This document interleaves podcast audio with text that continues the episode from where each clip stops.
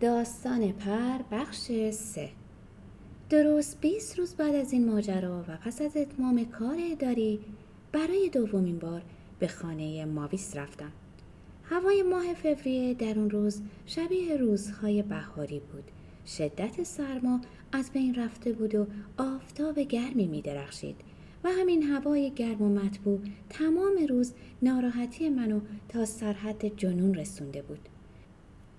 در اون روز حال عجیبی داشتم. انگار در قلبم آهنگی زمزمه می کرد زمزمه عشق زمزمه جوونی و آزادی. و این نوای ماجراجویانه ناراحتیمو به سرحد کمال رسونده و آرامش از من برده بود.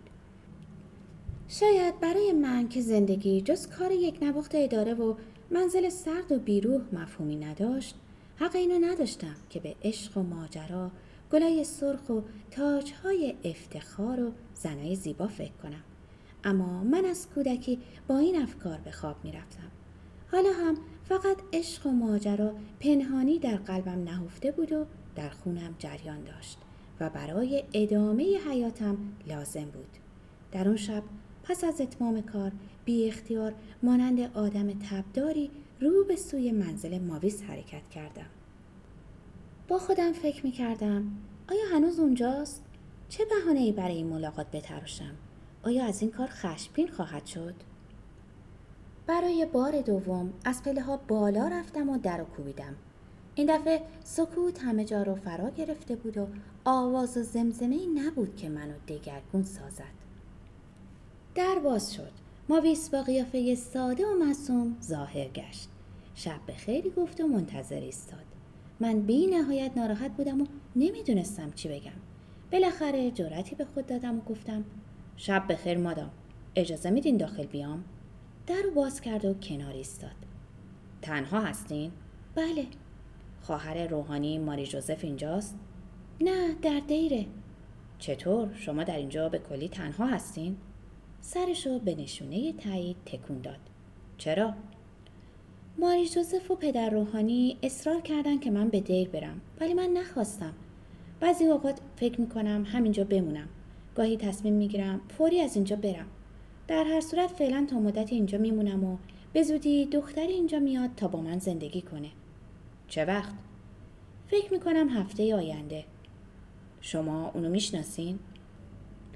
بله با پول بیمه که نمی‌تونم زندگی کنم کافی نیست مجبورم جای ارزونتری پیدا کنم و اگه می‌دونستم کجا برم تا حالا رفته بودم.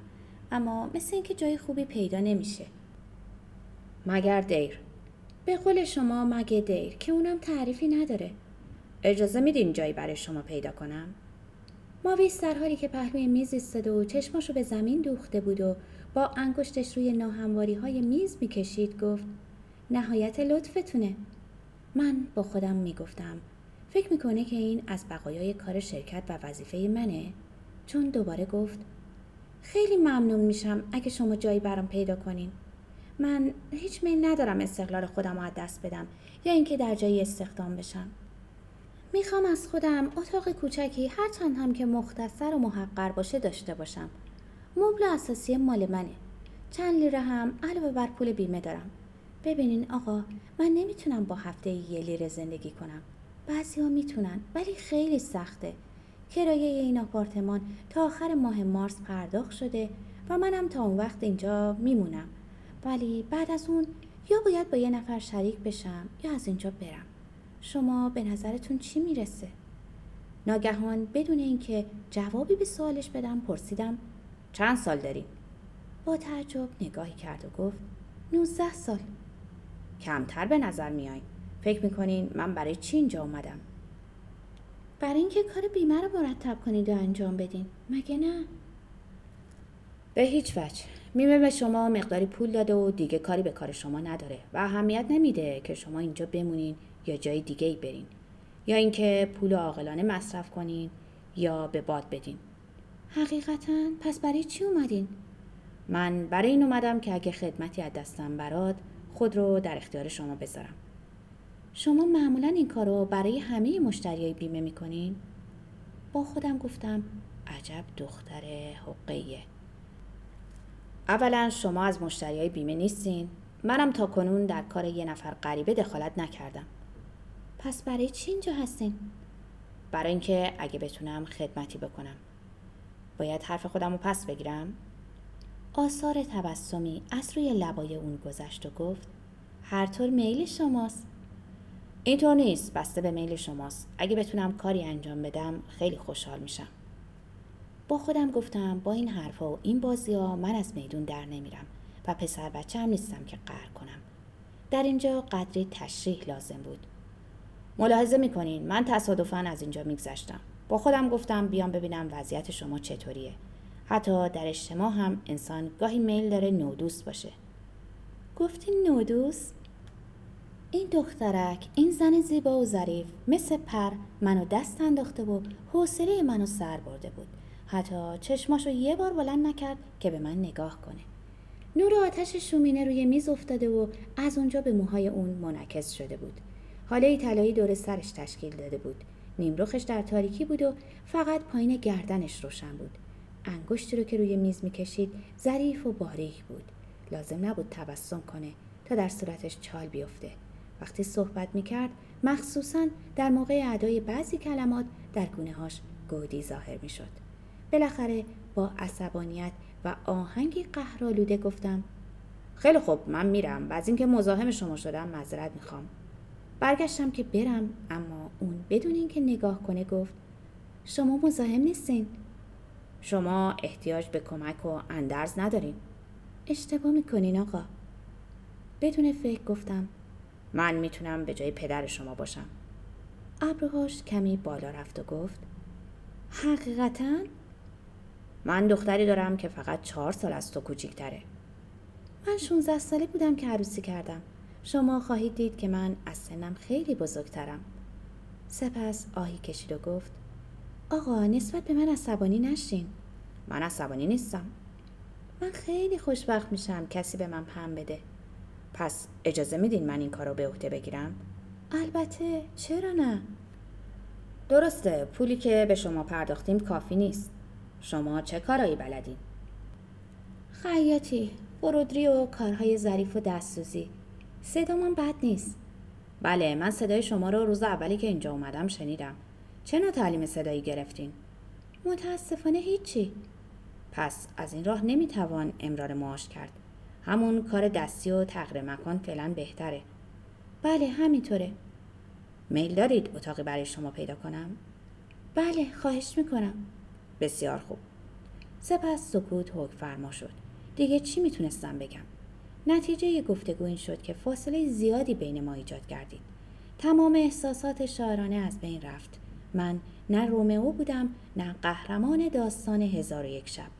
بلکه مردی بودم به جای پدر او که می‌تونستم بهش کمک کنم. همینو بس. من در این دختر زیبا یک ظرافت شاعرانه و یه متانت خیره کننده می‌دیدم که مجبور بودم در برابرش سر فرود بیارم. در این موقع از گوشه میز به سویم آمد و با کمال صادقی چشماشو به من دوخت و گفت این نهایت لطف و محبته که شما به خودتون زحمت دادین و اومدین که به من کمک کنین. کشیش و خواهر روحانی هم می‌خواستم به من کمک کنن. بدین نحو که عقیده داشتن من ترک دنیا کنم. اشتباه نکنین قصدی جز خوبی من نداشتن. همونطور که می‌بینین من جوونم و برای سه سال تحمل زناشویی رو کردم. تعجب نکنین که میگم تحمل. شما شوهر منو نمیشناختین. هیچ کس هیچ زنی نمی‌تونست با اون سعادتمند باشه. حالا چطور شد که ما با هم ازدواج کردیم؟ این داستان دیگریه که گذشته و من سعی می‌کنم اونو فراموش کنم. و حالا مختصر پولی دارم که به من رسیده. با مقداری تجربه و کمی استعداد. می‌خوام زندگی خودم رو شروع کنم و اگه لازم بشه ده سال تلاش می‌کنم تا به جایی برسم. ملاحظه می‌کنین؟ من جاه طلبم. به نظرم بد نیست انسان طالب ترقی باشه. استقامت و پشت کار منم زیاده. بنابراین پیشنهاد شما رو راجع به پیدا کردن اتاق با کمال میل میپذیرم. بسیار خوب. سعی کردم بیش از آنچه احساس می‌کردم خودم رو خوشحال نشون بدم. برای اینکه می‌دیدم اون منو وسیله برای پیشرفت کار خودش تصور می‌کنه. ولی چاره ای هم نبود. وانگهی مگه من چه انتظاری داشتم و از این ملاقات چه استفاده ای می‌خواستم ببرم؟ اصلا من برای چی امشب به اینجا اومده بودم؟ احمق احمق. از یه دختر نیمه فرانسوی که سراپا مرموزه و اینقدر خودشون می‌گیره چه انتظاری داشتم؟ با کمال یه دندگی تصمیم گرفتم که معیوس نشم و از تعقیب این کار دست بر ندارم. از کلمه تعقیب یکی خوردم. واقعا قصد من تعقیب این دختر بود. دختری که اصلا اونو نمیشناختم و یه حس عدم اطمینانی بدون جهت نسبت بهش داشتم. سرانجام بهش گفتم تا ببینم چی می‌تونم برای شما بکنم به مجرد اینکه نتیجه گرفتم به شما اطلاع خواهم داد اینو گفتم و از در خارج شدم از روز بعد هر روز پس از پایان کارم برای پیدا کردن اتاق این در اون در می زدم. ولی کار آسونی نبود. از مشرق تا مغرب، شمال تا جنوب شهر رو جستجو کردم. البته اتاقا آپارتمان های خالی و خیلی ارزانم پیدا می شد. ولی دلم نمی‌خواست که اون در چنین جاهایی منزل کنه. ماه فوریه گذشت. اواخر مارس بود که مجددا به سراغ او رفتم. در خونه بود و باز هم یا فراموش کرد یا تعمدن نخواست منو دعوت به نشستن بکنه. اصلا رفتارش منو ناراحت می‌کرد و بیش از پیش این حس رو در من تقویت می‌کرد که عقیده و رفتارش رو نسبت به خودم تغییر بدم. بهش گفتم جستجوی من تا حالا به نتیجه نرسیده. مثل اینکه احساس کردم شونه هاش کمی بالا رفت و گفت من فعلا از شریک شدن با اون دختر در منزل منصرف شدم. چون فکر کردم بهتره ببینم چی پیش میاد. بهتر نبود؟ البته کار صحیحی بود. مدتی صحبت کردیم. همه سوالات منو با میل پاسخ می‌داد و ضمنا احساس کردم این دختر زیبا دست و پا بسته هم نیست. خوب می‌تونه جلب توجه کنه. ولی با همه اینا من دلم می‌خواست که رشته کار و زندگی اونو در دست بگیرم و ازش مراقبت کنم. پس گفتم بالاخره هرچه زودتر از اینجا بریم بهتره. محله خوبی نیست. گرچه این محله وظیفه خودشو انجام داده. چه وظیفه آشنا کردن ما با هم. تبسمی از روی لباش عبور کرد ولی چیزی نگفت. از همه اینا بهتر اینکه من صدای آواز شما رو شنیدم. باز هم سکوت. اقرار می‌کنم که به همین سبب حتی قبل از اینکه شما رو ببینم به سوی شما جذب شدم. در اینجا نگاهش رو به من دوخت و گفت و حالا؟ من بدون تعارف لب میز نشستم و گفتم و حالا به همه چیز شک کردم. باز نگاهی کرد و چیزی نگفت. من با هزار جور مشکلاتی که دارم اینجا اومدم ببینم کاری کمکی اگه از دستم بر بیاد برای شما انجام بدم و در مقابل شما مثل یه نوکر با من رفتار می‌کنی. آهسته گفت دلتون می‌خواست چطوری با شما رفتار کنم؟ مثل یه دوست. آهی کشید و شونه ها رو بالا انداخت. من بی اختیار بازوهای او رو گرفته به طرف خود کشیدم. اونم مثل یه بچه تسلیم شد و بدون مقاومت منتظر ایستاد. نمی‌دونم چطوری نفوذ و قدرتی رو که این زن در من داشت تشریح کنم.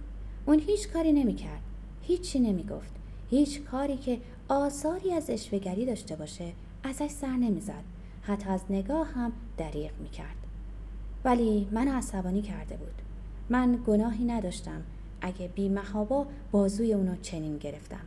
اولین بار بود که اونو لمس می‌کردم و اثر اون قوی تر از برق بود. تمام وجودم رو میلرزانید. به آرامی اونو تکون دادم و گفتم من اینجا اومدم که دوستت باشم. تو منو با بیاعتنایی میپذیری. حتی انقدر ادب نداری که وقتی اینجا میام منو دعوت به نشستن کنی. بدون اینکه سعی کنه خودش رو عقب بکشه با کمال آرامی گفت شما توقع زیادی دارین.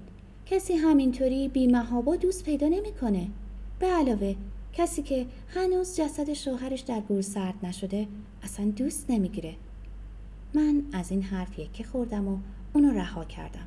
اصلا فراموش کردم که اون شوهری هم داشته.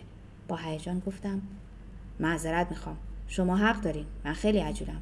ولی در هر صورت به من اجازه میدین که به شما کمک کنم. و با این حال وقتی که میام با من بدرفتاری می‌کنین. من انقدر روح مخالفت در کسی ندیدم. و اگه چنین باشه من دیگه اینجا نخواهم اومد.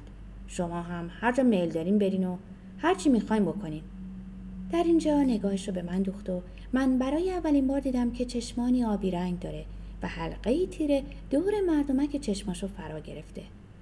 آقا وقتی زن جوونی تنها فقیر و بدون دوست و رفیقه و وقتی که علاوه بر اینها تجربه تلخی هم از مردا داره آیا عاقلانه است که دست دوستی به سوی اولین مردی که بهش برخورد می‌کنه دراز کنه؟ البته که خیر. خب پس چی میگین؟ با عجله گفتم. شما می‌تونین به من اطمینان داشته باشین. باور کنین من هدفی جز کمک کردن به شما ندارم. اینطور به نظرم رسید که شما تا حالا زندگی خوبی نداشتین. من میل دارم به سعادت شما کمک کنم. زیاد بدبین نباشین. در بین مردا هم افرادی پیدا میشن که فقط طالب دوستی باشن. فرض کنیم که من میل نداشته باشم. من از روی میز به زمین پریده و گفتم بسیار خوب من میرم. کلاه و دستکشم و برداشته به سوی در رفتم. آقا عجله نکنید من گفتم فرض کنیم. ولی من بدون اینکه به عقب نگاه کنم در رو باز کردم. ولی شنیدم که اون می‌گفت و فرض کنیم که من شما رو دعوت کنم که در شام مختصر من که فقط یک کاسه سوپ و کمی میوه شرکت کنید. ولی من بیرون رفته و در رو محکم به هم زدم. یک ساعت بعد من برگشته بودم. این دفعه در نزده داخل شدم. این یه ساعت رو در راه بین خونم و اونجا گذرونده بودم. بدین نحو که تا در منزل رفته و بلا فاصله با عجله سرسام‌آوری بازگشته بودم.